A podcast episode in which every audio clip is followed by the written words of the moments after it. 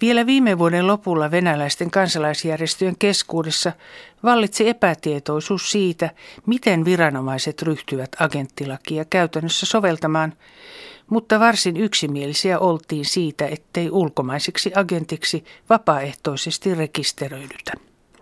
Sen verran vahvana elää, etenkin vanhempien sukupolvien keskuudessa, neuvostoaikainen käsitys ulkomaisista agenteista vakoojina ja isänmaan pettureina. Ja toisaalta, mitä syytä esimerkiksi vammaisten lasten sosiaalipalveluja järjestävällä, ympäristötuhoja tai korruptiota tutkivalla ja kidutettujen oikeuksia puolustavalla järjestöllä on ilmoittautua agentiksi? Maaliskuun alussa alkoi tapahtua. Venäjän syyttäjäviranomaisten johdolla lanseerattiin tarkastusiskuja, joiden kohteeksi on jo joutunut satoja järjestöjä eri puolilla Venäjää. Human Rights Watchin keräämien tietojen mukaan Golosin lisäksi viisi muuta järjestöä, muun muassa Kostroman kansalaisaloitteiden tukikeskus ja Pietarissa järjestettävä gay-elokuvafestivaali – oli toukokuun loppuun mennessä tuomittu 300 000 ruplan eli yli 7 000 euron suuruisiin sakkorangaistuksiin. Sama kohtalo odottaa muun muassa mielipidetiedusteluja tekevää Levada-tutkimuskeskusta ja liki 50 muuta järjestöä, joille on jo toimitettu varoitus. Joukossa on ihmisoikeusjärjestöjen lisäksi ympäristö-, nuoriso- ja naisjärjestöjä – sekä sosiaalialalla toimivia ja hyvän tekeväisyyttä harjoittavia järjestöjä. Viranomaisten mukaan poliittiseksi toiminnaksi voidaan katsoa esimerkiksi vammaisjärjestöjen sääntöjen kohta järjestö puolustaa vammaisten lasten oikeuksia. Paitsi rekisteröitymistä, agentiksi leimatun järjestön täytyy muun muassa kaikessa tiedotuksessaan ilmoittaa – että olemme ulkomaisia agentteja. Mutta miksi 2000-luvun alusta vaalitarkkailua koko Venäjän mitassa harjoittanut ja äänestäjien oikeuksia puolustanut Goolosjärjestöjen liitto joutui ensimmäisenä viranomaisten silmätikuksi? Syynä on järjestön internetsivuilleen laatima kartta joulukuussa 2011 pidettyjen Duuman vaalien laajasta vaalivilpistä, arveli Golosin johtaja Lilia Shibanova Moskovassa viime vuoden marraskuussa.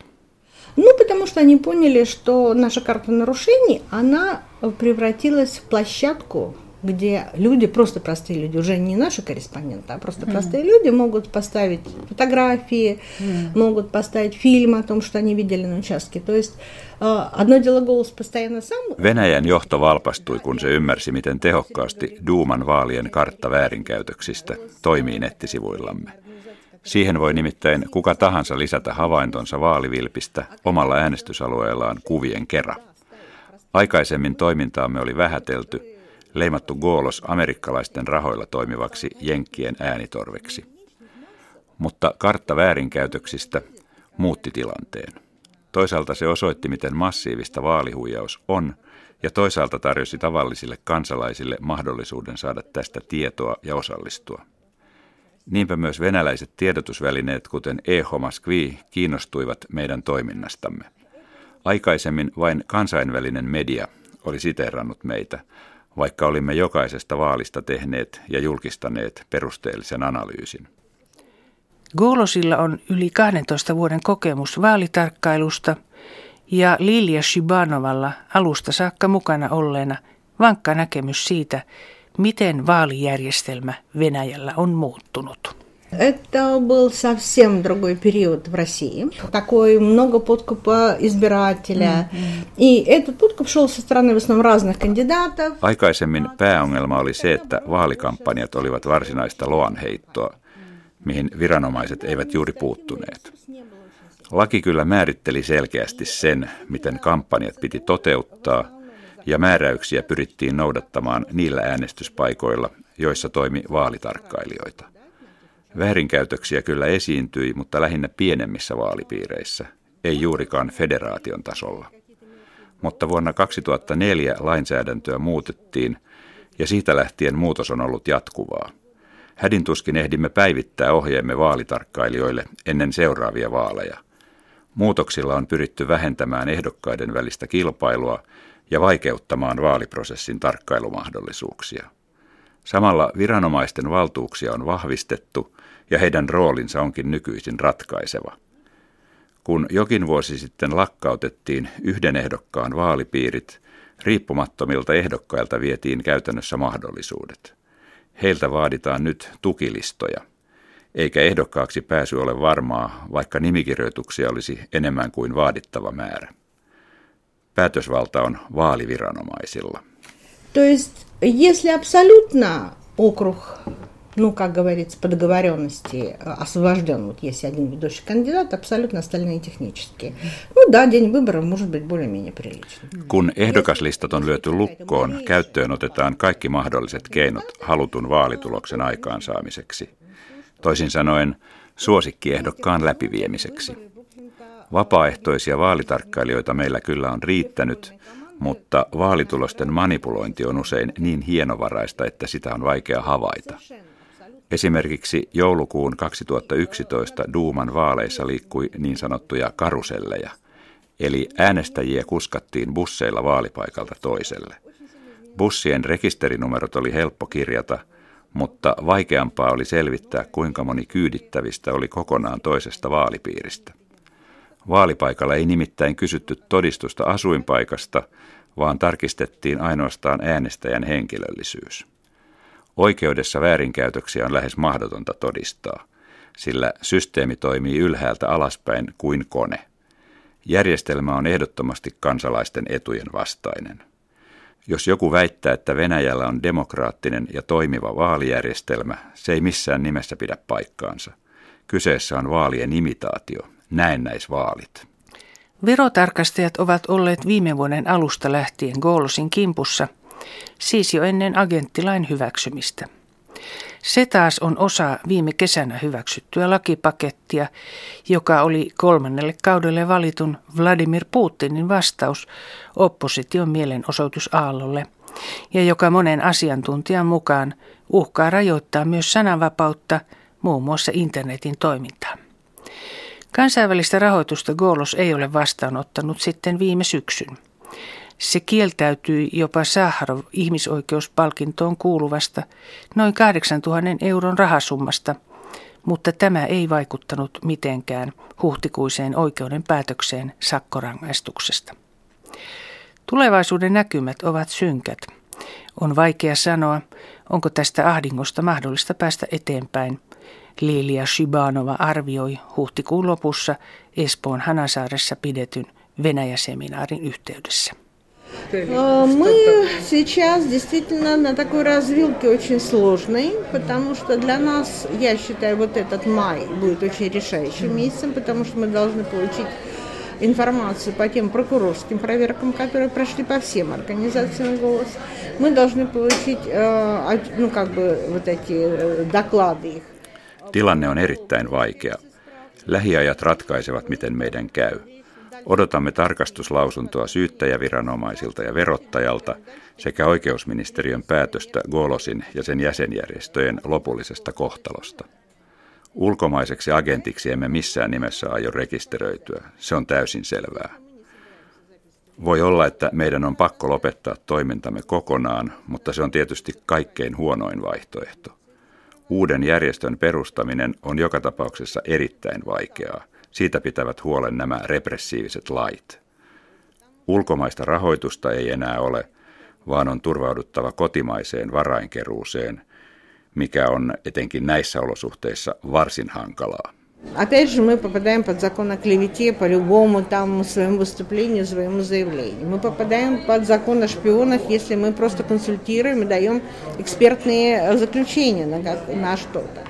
То есть законов такое количество, что в этой ситуации мы действительно как...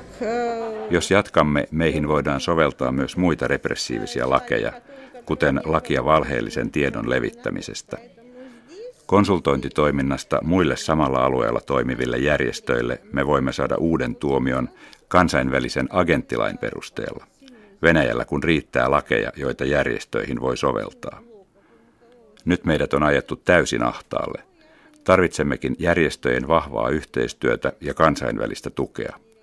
Mutta pahinta on se, että agenttikampanja tuhoaa kansalaisjärjestöjen maineen pitkäksi aikaa, ehkä lopullisesti. Siitä pitää huolen meneillään oleva järjestöjen massiivinen mustamaalaaminen, vaikka agenttilain aggressiivinen täytäntöönpano lopetettaisiinkin. Laki viestittää kansalaisille, että kyseessä on isänmaan etujen vastainen vakoilutoiminta. Monet uskovatkin, että tutkinnan kohteena olevissa järjestöissä täytyy olla jotain hämärää, kun syyttäjä, vero ja muut viranomaiset ovat niiden kimpussa.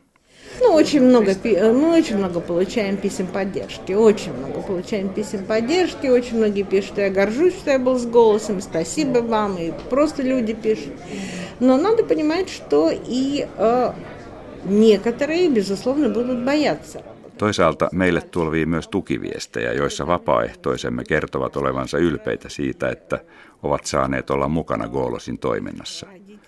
Mutta painostus esimerkiksi työpaikoilla on suurta. Monet pelkäävät, eivätkä halua enää olla kanssamme tekemisissä. Sen verran tehokas parjauskampanja on. Tietysti ne, jotka ovat pitkään toimineet Golosissa, tuntevat meidät, eivätkä usko vakoilijapuheisiin. Mutta monien on pakko punnita, mitä yhteys meihin merkitsee henkilökohtaisen elämän ja uran kannalta. Valtion omistamilla ja valtaan eri tavoin kytköksissä olevilla medioilla on kansalaisjärjestöjen vastaisessa agenttikampanjassa oma aktiivinen roolinsa. Viestin perille menoa helpottaa se, että järjestöjen toimintamahdollisuuksia on rajoitettu lähes koko 2000-luvun ajan, eikä niiden toimintaa kovin hyvin tunneta suuren yleisön keskuudessa. Vain harvat tulevat ajatelleeksi, miten paljon hyötyä järjestöt ovat yhteiskunnalle tuottaneet. Lilia Shibanovan mukaan venäläisen yhteiskuntaan pyrintäänkin nyt agenttia vakoilusyytöksillä luomaan pelon ilmapiiriä, mikä hyödyttää nykyisiä valtaa pitäviä. Она борется с любыми проявлениями активной деятельности, с любыми. То есть это власть, которая понятно, что может существовать э, в режиме репрессий и может существовать в режиме лжи. Потому что как только начинается откровенный разговор о том, что реально происходит, Maan johto pyrkii kaikin mahdollisin keinoin tukahduttamaan kansalaisten aktiivisuuden. Pysyäkseen vallassa sen on pakko turvautua valheisiin ja vääristelyyn, eikä se halua kansalaisten keskustelevan niistä todellisista ongelmista, jotka vaikeuttavat elämäämme, kuten esimerkiksi korruptiosta ja sosiaalisesta epäoikeudenmukaisuudesta. Siksi valtaa pitävät luovat viholliskuvia, olivat ne sitten USA, kansalaisjärjestöt tai mieltään osoittava oppositio. Mutta eihän kyseessä enää ole Neuvostoliitto.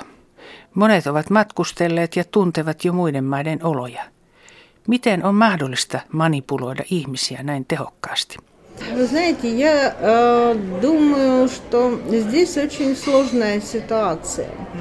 Здесь общество сильно, очень сильно э, поляризовано, что ли. Venäläinen yhteiskunta on erittäin kahtia jakautunut. On niitä, joilla on hyvä koulutus, mahdollisuudet matkustaa, saada tietoa ja muodostaa itsenäisesti mielipiteensä. Nämä ihmiset ovat erittäin tyytymättömiä Venäjän tilanteeseen, ja heillä on erilaisia vaihtoehtoja. Jotkut muuttavat länteen, ja esimerkiksi liikemiehet pyrkivät pysyttelemään mahdollisuuksien mukaan erossa valtaa pitävistä. Mutta suurella osalla kansalaisista ei ole sosiaalisen nousun mahdollisuutta, ja osa elää jopa varsin marginaalisissa oloissa. Heidän keskuudessaan on helppo lietsoa epäluuloa ja vihaa kansalaisjärjestöjä kohtaan.